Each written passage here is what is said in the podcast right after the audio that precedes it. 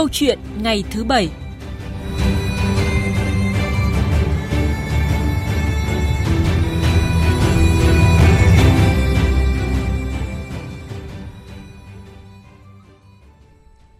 Quý vị, thưa các bạn, hiện toàn thành phố Hà Nội có tới gần 1.600 nhà chung cư cũ, trong đó có cả trăm tòa được xây dựng từ nửa cuối thế kỷ trước và hầu hết đều hết niên hạn sử dụng, xuống cấp, có nguy cơ sụp đổ, nguy hiểm tới tính mạng và tài sản của nhân dân. Và đây là một vấn đề nóng của thủ đô tồn tại từ nhiều năm qua. Thành phố cũng đã ban hành rất nhiều chính sách, kế hoạch cải tạo xây mới các khu chung cư này để vừa đảm bảo mỹ quan đô thị nhưng mà quan trọng hơn là đảm bảo an toàn tính mạng của các hộ dân. Thế nhưng cho tới nay thì rất vì rất nhiều lý do mà tiến độ cải tạo xây mới các cái khu chung cư cũ rất chậm chạp nếu không muốn nói là dậm chân tại chỗ. Mới đây thì Hội đồng nhân dân thành phố đã thông qua kế hoạch cải tạo xây dựng lại khu chung cư cũ. Liệu đây có phải là cú hích để thay đổi hiện trạng chung cư cũ nát hiện nay hay không? Bàn luận về nội dung này là kiến trúc sư Trần Huy Ánh, Hội kiến trúc sư Hà Nội. Quý vị và các bạn quan tâm có thể gọi điện tới chương trình qua các số máy điện thoại là 0243 934 1040 hoặc là 0243 934 9483. Bây giờ thì xin mời biên tập viên Thanh Trường và vị khách mời. Cảm ơn Triều Điệp, kính chào quý vị và các bạn. À, xin chào và cảm ơn kiến trúc sư Trần Huy Ánh đã nhận lời tham gia chương trình cùng chúng tôi. À, vâng, xin chào khán thính giả. À, thưa quý vị và các bạn, như biên tập viên Hồ Điệp vừa thông tin, hàng trăm nghìn người dân Hà Nội đang sống trong các khu chung cư nhếch nhác, bong chóc, sụt lún. Nhiều năm nay thì việc cải tạo những chung cư này vẫn bế tắc dù đã được định hướng rõ ràng. À, trước hết chúng ta cùng nghe một phóng sự ngắn mà phóng viên Ban Thời sự VOV1 thực hiện. Tại phường Thành Công, quận Ba Đình, nơi có hàng chục chung cư có tuổi thọ từ 50 đến 70 năm. Theo quan sát của phóng viên, những chung cư tại phường Thành Công này đang trong tình trạng xuống cấp nghiêm trọng. Hơn ai hết, những người dân đang sống trong những căn hộ chật hẹp, bong chóc và ẩm mốc này là những người cảm nhận rõ nhất. Trong thời gian qua, động đất liên tiếp xảy ra, tuy chưa có thiệt hại về người, nhưng cũng khiến những người dân đang sinh sống trong những khu tập thể xuống cấp lo lắng. Nói chung là nó cũng quá là xuống cấp mà hiện tại thì bên quản lý nhà ở đấy thì cũng không là, là, là hầu như là ít là đến để mà kiểm tra rồi là sửa sang lại kết cấu nó không còn chắc chắn nữa thì nó có thể bong chóc các mảng là một này hai thậm chí nó còn ờ, dẫn đến mà cả sập là cũng vẫn có những nguy cơ. Từ hơn 10 năm trước, thành phố Hà Nội đã đưa ra chương trình cải tạo, nâng cấp, xây mới các chung cư cũ xuống cấp trên địa bàn với nhiều chính sách ưu đãi để kêu gọi doanh nghiệp tham gia. Tuy nhiên, trong quá trình thực hiện có rất nhiều vướng mắc sau hơn 10 năm triển khai, chương trình này gần như dậm chân tại chỗ khi chỉ có khoảng hơn 20 chung cư cũ đã và đang được xây dựng mới, chiếm khoảng hơn 1%. Ở nhiều chung cư, người dân không đồng tình với giá mà chủ đầu tư đưa ra. Ông Nguyễn Quốc Hiệp, Chủ tịch Hội đồng Quản trị Công ty Cổ phần Đầu tư Bất động sản Toàn cầu, doanh nghiệp đang lập dự án cải tạo khu chung cư cũ Văn Trương, quận Đống Đa, Hà Nội cho biết. Đây nó như là một cái lô cốt, một cái bong ke. Là bây giờ đền bù cho dân là đền bù hệ số bao nhiêu? Thì có chỗ đề đề nghị ví dụ như cái văn chương của chúng tôi có nơi đòi đề nghị là phải 2,5 lần. Thế thì làm sao doanh nghiệp chịu đựng nổi? Mà đây nó là cái cơ chế rất bất hợp lý bởi vì một cái nhà mà người dân đã ở đấy vài chục năm rồi, dùng đến cũ đấy rồi, bây giờ được nhận nhà mới lại nhận với cái diện tích 2,5 lần thì như vậy là nó vô cùng là bất hợp lý. Vâng, chúng ta vừa nghe phóng phản ánh ngắn của phóng viên chương trình về hiện trạng nhà chung cư cũ xuống cấp hết niên hạn sử dụng. À, lo lắng rồi bất an là điều thấy rõ rồi kiến trúc sư Trần Huy Ánh có người nhà hay người quen nào sống trong chung cư hết hạn sử dụng và muốn chia sẻ với chúng tôi không? Vâng, uh, bà con Hà Nội mà ở chung cư thì bạn bè thì nhiều, họ ở nhiều loại chung cư khác nhau. Thế thì uh, khi mà có cái dự án này thì rất quan tâm. Thế nhưng mà quan tâm ở mức độ khác nhau. Ừ. Ví dụ như là uh, có những chung cư họ tốt ý, thì họ còn mua thêm, họ sửa sang thì người ta cũng uh, bảo nếu mà tốt hơn thì tôi làm. Thế còn những có anh mà ở tầng 1 họ cơi nới gấp mấy lần cái cái diện tích cũ ấy, ừ. thì người ta không quan tâm lắm người ta bảo ừ. cái chuyện này càng chậm càng tốt không có thì càng hay thế còn ngay cả những bà con mà ở chung cư cũ nát mà không có điều kiện kinh tế thì gặp chủ đầu tư thì bao giờ cũng đòi hỏi ừ. đòi hỏi vô lý là chuyện bình thường bây giờ là 2,5 lần thì còn nhiều hơn người ta vẫn cứ đòi hỏi. Nếu như đòi hỏi đã đáp ứng. Như, như doanh nghiệp mà trong phóng sự vừa rồi cũng có nói đấy ạ. Vâng vâng, vâng đó là những cái uh, nhiều cái mâu thuẫn và chúng ta sẽ giải quyết uh, gợi mở trong phần sau chương trình. Ở đây chúng tôi muốn nói đến như anh vừa chia sẻ đó là có riêng trong hộ dân thôi cũng đã có trăm người mười ý rồi đúng không ạ? Nhưng mà ở đây tôi muốn nói là ví dụ các hộ tầng trên mưa gió rồi khi mà chung cư xuống cấp lo sợ nó sụt xuống thì ngoài cái lo lắng về cái cái mất an toàn ấy, thì người dân còn cái lo còn cái bất tiện nào khác khi mà ở các cái chung cư nó cũ nát như thế?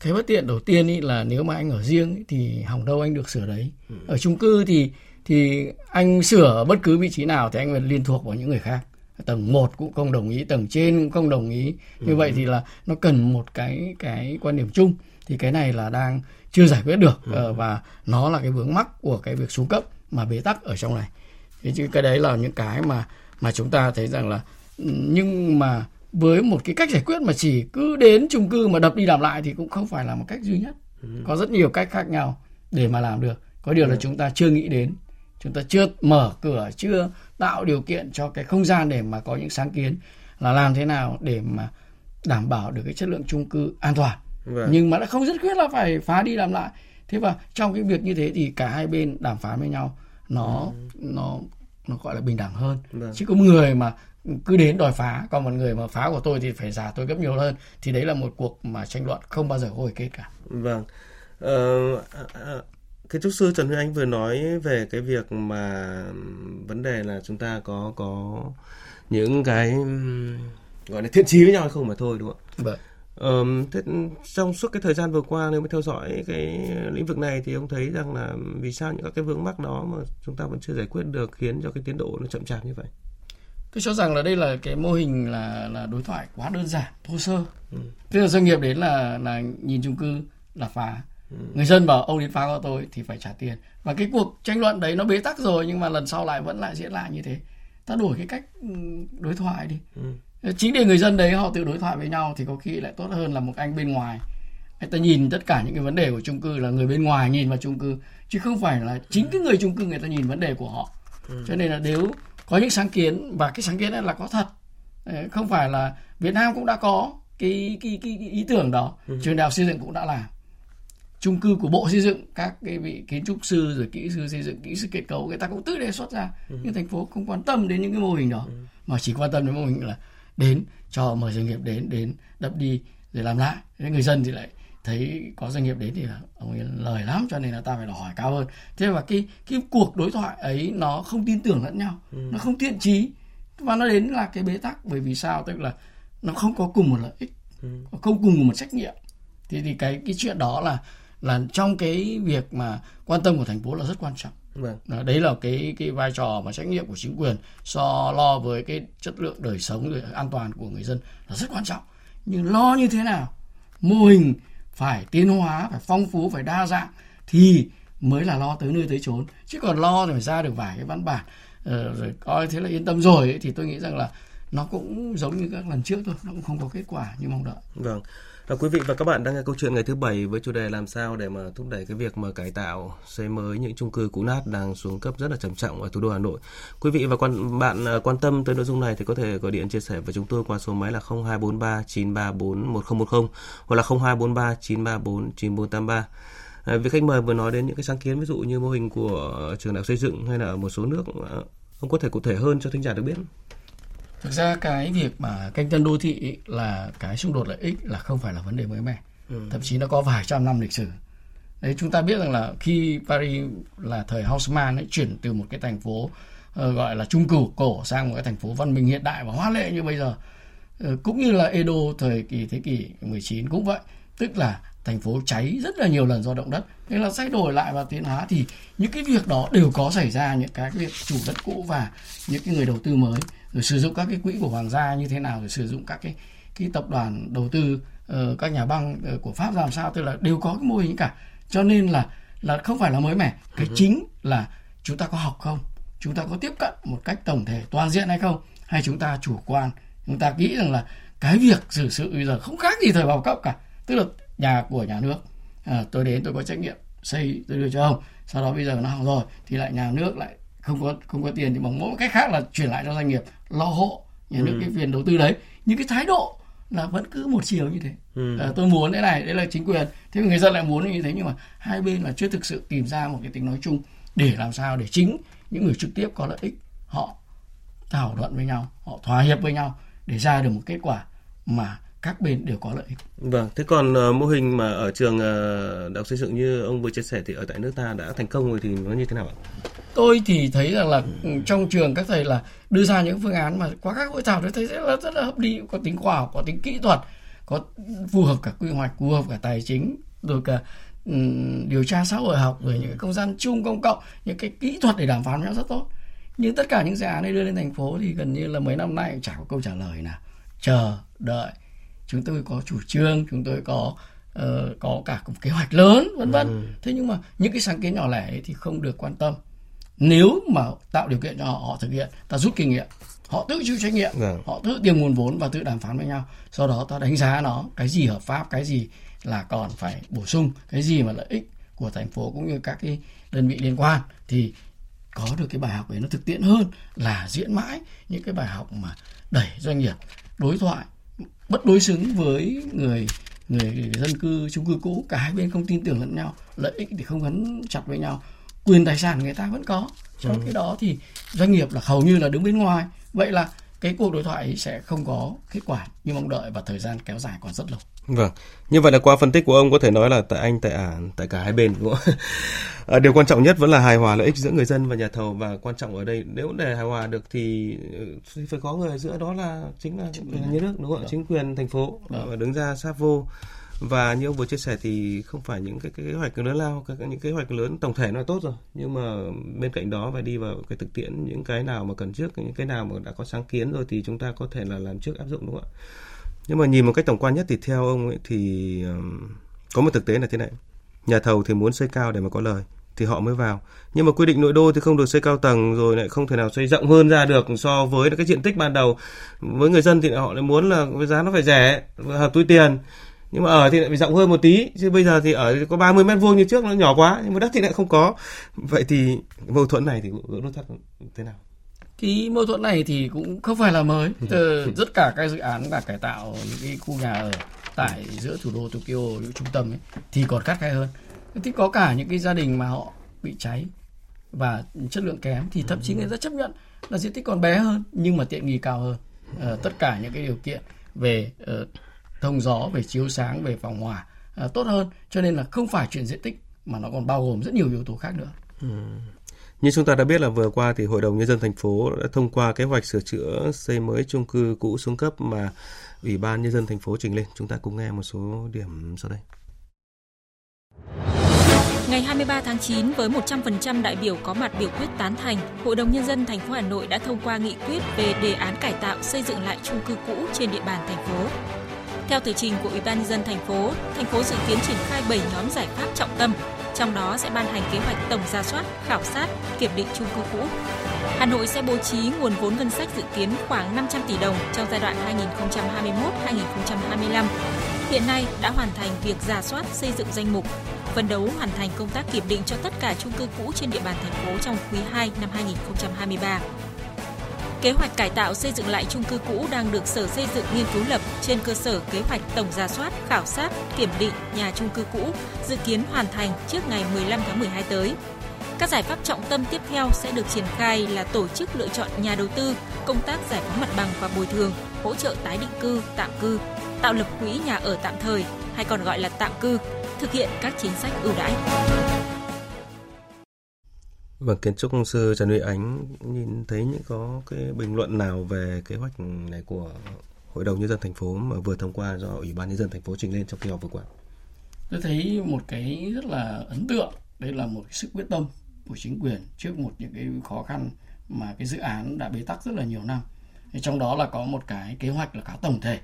Khi mà nói đến một lúc là 1.600 rồi đầu tư 500 tỷ cho khảo sát thì nhìn thấy là đây là một sự quyết tâm lớn ở đây thì phải ghi nhận đây là cái sự quyết tâm và cái tầm nhìn nó có tính phổ quát chứ không nhỏ lẻ ừ. ờ, thì đấy là một cái cái tầm nhìn tốt chỉ có điều là là tôi băn khoăn là là cái tiền mà khảo sát là 500 tỷ ấy, là cái tiền mà ngân sách nghe rất là lớn nhưng mà ừ. chính chia ra 1.600 cái thì mỗi một cái, cái, cái hồ sơ khảo sát cho một ừ. chung cư ấy, thì cũng chỉ hai ba trăm triệu mà chúng ta biết với chi phí thì chỉ tiền photo chưa chắc đủ thế thì cái chất lượng của nó là một cái vấn đề rất đáng nghi ngại thế cho nên là làm cái gì thì cũng nên trọng tâm trọng điểm ừ. làm cho tới thí dụ như là trong năm 1.600 cái có lẽ là một vài cái thật kỹ phương pháp nào cách làm ra làm sao hậu cái kết quả cái tác dụng của cái hồ sơ đến mức độ nào ừ. thí dụ như cái nào sắp đổ mà trách nhiệm của nhà nước là phải cấp D đấy đúng không? Vâng, tức là ừ. cấp bách là phải có một cái thủ tục về mặt pháp lý để dỡ bỏ. Thì trước khi dỡ bỏ thì phải có khảo sát. Thì cái đấy là của ngân sách nhà nước. Ừ. nhưng mà cái nhà mà bán hết cho người dân thì lấy tiền ngân sách công mà đầu tư cho cái việc mà khảo sát đánh giá cái tài sản riêng ấy, thì rủi ro về pháp lý rất lớn nhé. Đó à. tức là cái chi tiền công cho một cái việc riêng cái sở hữu riêng cái lợi ích riêng ấy, thì đấy là cái rủi ro rất lớn. Đấy, cho nên ít nhiều cũng là rất lớn chứ không phải là là ừ. rủi ro lớn. Thế thì cái đó là khi nào mà đã phải rõ cái gì trách nhiệm của nhà nước? Tài sản của nhà nước thì nhà nước phải làm. Nhưng mà tài sản của người dân thì nếu người ta cần phá thì họ phải trả tiền ra chứ. Đúng không? Tài sản của họ quyền tài sản của họ. Thế còn doanh nghiệp muốn đến phá nhà người ta thì anh phải bỏ tiền ra nhé ừ. thế và không những bỏ tiền ra anh còn phải được sự đồng thuận của họ. Thế cho nên là cái này là khi đầu tư để mà làm cái đó phải là rõ cái trách nhiệm chung riêng. Ngay cả nhà nước muốn phá thì cũng phải có cái sự đồng thuận của công dân TV nếu mà anh thấy khẳng định nó là hỏng thì người dân sẽ đồng thuận và người ta cũng vui lòng là di rời để mà mà nhà nước phá đi chứ nếu mà nếu mà chỉ một phía thôi thì ừ. tôi e rằng là cũng có những cái ngay cả khi mình lo việc cho người khác nhưng người ta còn chưa hiểu được cái việc đó chưa thấu đáo mà lại còn tính hợp pháp nữa thì vẫn có những cản trở đấy chứ không đơn vâng. giản như là cứ chi ra đâu vâng. mà chi ra mà lại sai nguyên tắc nữa thì rủi ro rất lớn tức là trong kế hoạch này thì nó theo quan điểm của ông thì nó khá tổng thể rồi đúng không ạ nhưng vâng. mà nếu mà phân tích kỹ ra thì có lẽ chúng ta phải nhìn nhận ở nhiều khía cạnh. Có những cái trước tiên, cái tham vọng thật là tốt, nhưng mà cái hiện thực hóa nó đến đâu mới là cái điều mà mà quan tâm nhất, đúng không ạ? Vậy thì trong rất là nhiều cái cái cái cái mối lo và nhiều việc phải làm thế thì theo ông đâu là cái việc mà phải cần phải ưu tiên trước mắt? Tôi thấy thì cái quyết tâm của thành phố rất cao, kể cả tập thể hội đồng nhân dân là ra biểu kiện rất là tập trung. Thế nhưng mà ở đây nó có một cái là là chúng ta đang đang cái tập thể này lại lo cho một cái cộng đồng khác cho nên cái việc mà rất nhanh là thành phố gửi câu hỏi đến 1.600 cái cái chung cư ấy, ừ. cho toàn cái công cái cộng đồng dân cư ấy, ừ. là họ có ý kiến thế nào khi mà trước cái sự quan tâm sâu sắc của thành phố cho họ như vậy nếu như mà họ thấy họ cảm động họ thấy cần phải hợp tác thì hợp tác đến mức độ nào để thành phố làm bước tiếp theo thế còn nếu họ bảo là không tôi có tính chủ động và tôi có thể khả năng được thì thành phố tạo điều kiện cho họ để họ thực hiện theo đúng cái nguyện vọng hợp pháp của họ để họ tự lo cho họ đó. thế còn nếu mà thậm chí người ta cũng bảo là có những cái việc mà nó vượt quá khả năng chúng tôi ừ. chúng tôi lo thì thành phố giúp cho chúng tôi là về mặt pháp lý này về mặt giới thiệu các cái doanh nghiệp này đứng ra làm trung gian để cuộc đối thoại này nó đảm bảo cái sự sự sự sự an tâm sự ừ. cái, cái cái trao đổi này tại vì nó cũng xây một cái nhà có phải là ngày một ngày hai đâu hàng năm trời cái có cả những cái việc mà mà đã từng xảy ra là chung cư phá rồi người dân đi ra và hai bên vẫn tiếp tục là kiện cáo nhau oan ức ở ở, ở giảng võ đấy cũng có chuyện đó đấy chứ không phải là không đâu cho nên là lo phải lo hợp pháp lo phải lo hợp lý uh, thấu đáo uh, cho tất cả mọi tình huống. Thế mới gọi là ừ. là dân biết dân bàn dân làm và dân kiểm tra. Tức là cái cái cái, cái quy chế dân chủ ấy, ngay trong cái cuộc đối thoại này cần phải phải cụ thể hóa nó bằng uh, tất cả những cái kết quả của nó. Vâng Tức là ở đây là chúng ta nên ờ, phân nhóm nó ra đúng không ạ? Vâng. Trong một cái tổng thể hơn 1.000 căn đấy. Vâng. Ví dụ như những cái căn nhà mà ví dụ xuống cấp cấp 4 chuẩn bị nó đổ nát và có nguy cơ sập bất cứ lúc nào thì rõ ràng là dùng cần dùng biện pháp mạnh và chúng ta phải xử lý kiên quyết ngay. Ngoài ra thì chúng ta cần phải lưu ý đến những cái ờ, chia nhóm những nhóm nhà những ví dụ những cái nhóm nào mà ví dụ như chung cư chưa đến mức mà đổ nát rồi chưa đến mức mà bị đổ ngay ấy, thì có thể chúng ta dựa theo ý kiến của người dân. Khi mà người dân đồng thuận người ta thì cần cái chủ trương cái chính sách cái hỗ trợ về mặt pháp lý của thành phố thì thành phố hỗ trợ. Thế còn cần về nhưng mà cái chỗ nào mà còn đang tranh cãi nhau nhiều thì cần trọng tài là thành phố thì thành phố vào sâu hơn. Chứ chúng ta thành phố cũng không nên ôm đồm một cách nó nó bao quát quá nhiều như vậy và lại thành ra lại cứng nhắc mà vâng. nó không nó thiếu linh hoạt vâng rồi cứng nhắc chủ quan thế rồi chất lượng không không đến đâu cả ừ. thế rồi lại lại kéo ra cái thay vì cái việc một cái cái thiện trí ờ, của các cấp chính quyền là lo cho dân nhưng người dân lại lại, lại không thấy đó là một cái sự cố gắng của thành phố và coi đây là một cái ờ, một cái việc gì đấy nó không không không đồng thuận ừ. Ờ, không dân chủ cho nên lại tranh luận và kéo dài như thế doanh nghiệp cũng nản lòng thành phố thì không đủ người để mà làm tất cả mọi việc của 1.600 hàng chục vạn người sống trong chung cư ừ. xây ra ngàn nó mất 70 năm yeah. Dạ. câu chuyện của nó trên đối thoại trong một hai năm để mà tìm tiếng nói chung cũng không phải là một hai năm tôi có là là là nhanh vâng. 70 năm để xây ra nó 70 năm hình thành một lối sống 70 năm hình thành một cái khối ừ. tài sản vật chất như thế để mà hoán đổi nó để mà biến nó trở thành một cái dạng vật chất khác với một cái sở hữu khác rồi hình thức khác câu chuyện đấy là phải rất công phu phải tiếp cận đa ngành phải tiếp cận đa mục tiêu ừ. và và nhiều mặt khác nhau chứ không đơn giản là chỉ nhìn thấy vài cái cái cái cái bể nước nó đang sập sệ rồi mấy cái chung cư mà coi như là có thể phá đi làm cái mới. Nghĩ đơn giản như thế là là rất khó đấy chứ không phải đơn giản là là chỉ cần một cái chính sách cần một cái văn bản mà có thể giải quyết được vâng. Ông vừa có nhiều nói đến nhiều vấn đề trong đó tôi nghe đó là lưu ý đến cái lối sống tôi ấn tượng với từ lối sống lối sống lối sống quen 70 năm qua rồi thì cái kế hoạch này cùng với các cái kế hoạch trước đó của thành phố chú trọng nhiều từ cái việc mà gỡ nút thắt về đảm bảo hài hòa quyền lợi về tài chính cho các bên này mà có có vẻ như là thiếu lưu ý đến yếu tố cái văn hóa chung cư của cư dân sống ở những chung cư cũ đó, nơi mà đầy áp kỷ niệm về một thời khó khăn của thủ đô và của cả nước. Thế ông, thì cái việc này cũng cần phải lưu ý ra sao trong cái kế hoạch sửa chữa xây mới để mà giúp cư dân ở trong những ngôi nhà mới đó nhưng mà vẫn giữ được cái thói quen và nếp sống cộng đồng các nhà chung cư này. Đặc biệt ở đây suốt 70 năm qua thì trong đó có cả cư dân có lớn tuổi rồi, nhiều tuổi rồi Vâng, cái đây thì cũng là các cái khu chung cư của các thành phố đều có cái cái cái nội dung này. Cho nên là tôi thấy cái cách làm việc của dự án trường đại học xây dựng và của cái tập thể bộ xây dựng ấy, người ta có quan tâm tất cả những cái đó. Trong khi đó những dự án khác thì chỉ thuần về lợi ích kinh tế, cái thuần về cái vỏ, về thị giác thôi, chứ còn chưa đi sâu vào thực tế cái cuộc sống của họ. Và như thế là rất khó khăn khi mà tiếp cận thực tế. Ông vừa nhắc trong cuộc trao đổi ông nhắc nhiều tới cái mô hình của chung cư đại học xây dựng. Nó nhiều yếu tố hay như vậy nhưng mà vì sao theo ông cái khó khăn nào mà khiến hiện nay khó áp dụng được đến như vậy? Có thể là những cái sáng kiến đấy nó vượt quá những cái nghị định, những cái ừ. chủ trương. Nó quá mới mẻ. Ừ. Tại vì vấn đề là mới, trong khi đó là chúng ta ờ, cái bộ máy hành chính thì vẫn cứ tư duy cũ hành xử như cũ. Cho nên khi tiếp cận những cái mô hình mới lại phải đối mặt với quá nhiều vấn đề về luật pháp về tài chính về xã hội tất cả những cái mối quan hệ giữa cái sở hữu nữa. Cho nên là chính là những người quản lý người ta cũng e ngại khi mà tiếp nhận những cái sáng kiến đó. Thế cho nên là bây giờ là trong cái việc chúng ta cần cái cái mới thì cần mở lòng ra hai bên phải tìm ra những cái giải pháp mới giải quyết những vấn đề cũ bế tắc thì cái cũ mới có lối thoát chứ nếu mà vẫn cứ theo cách cũ thì cái kết quả nó vẫn là như ừ. cũ vẫn ở bế tắc như cũ ờ, thế còn cái người mới thì cũng phải tìm mọi cách để tiếp cận với chính quyền thành phố để mà thuyết phục ừ. uh, ứng dụng cái mô hình theo ý của uh, các cái thầy đã đặt ra ở trường hay là chính của cư dân ừ. khu tập thể bộ xây dựng khu kim liên trung tự thì đấy là những cái mà mà đây là những gợi ý mà thành phố nên lắng nghe xuống đến cơ sở lắng nghe thì tốt hơn theo quan sát của ông là người mà có nhiều năm kinh nghiệm và cũng theo dõi cái lĩnh vực này thì cái những cái yếu tố mới nào chúng ta có thể là áp dụng cho thành phố được ngay mà không sợ về cái việc mà lo lắng về rủi ro về mặt pháp lý cho chính những người cán bộ mà dám quyết làm đấy mà có lợi cho dân. Thứ nhất là ta làm thử những cái chung cư mà có tính sẵn sàng cao từ cái cái như tôi nói ví dụ như là ừ. cái dự án đề xuất của uh, nghiên cứu của trường đại học dựng hay là của khu tập thể bộ xây dựng ở, ở khu kim liên trung tự thì thành phố làm được ngay đối thoại với họ ừ. và tạo điều kiện cho họ để xây dựng một cái mô hình uh, là vừa là đầu tư vừa là uh, thỏa thuận với những người chủ trong ngôi nhà đó thế thì nếu như mà nó thành công hoặc là nó có những vấn đề gì thì từ những cái thực tiễn đấy ta xây dựng chính sách ta xây dựng mô hình để thành một cái cái quy chế mà hoạt động thay vì là những cái quy chế hành chính mà chúng ta không tương tác với các cái thách thức của thực tế.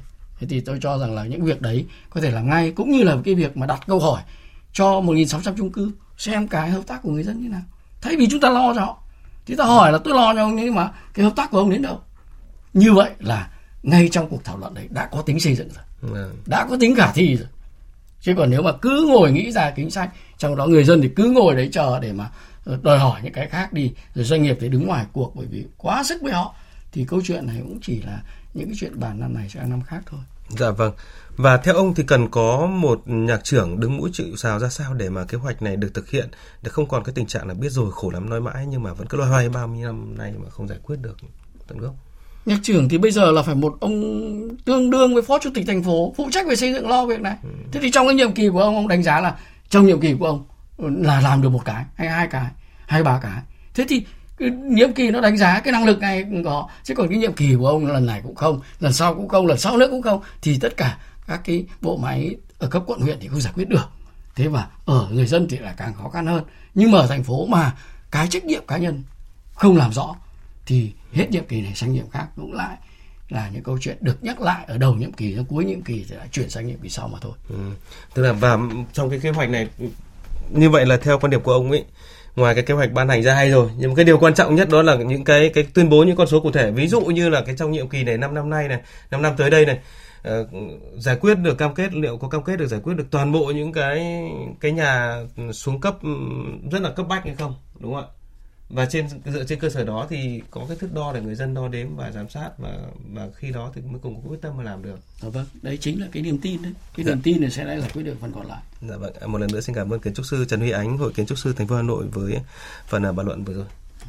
Vâng ạ, chúng tôi cũng ờ, hy vọng rằng là với việc Hội đồng nhân dân thành phố Hà Nội ban hành một cái nghị quyết về đề án cải tạo xây dựng lại chung cư cũ trên địa bàn thành phố, qua đó có sự giám sát của các đại biểu Hội đồng nhân dân thì vấn đề cải tạo xây mới thay thế chung cư cũ nát cũng sẽ sớm được giải quyết và không còn cái tình trạng biết rồi khổ lắm nói mãi nhưng vẫn vậy như hàng chục năm qua. Và một lần nữa thì xin cảm ơn kiến trúc sư Trần Huy Ánh với câu chuyện ngày thứ bảy hôm nay.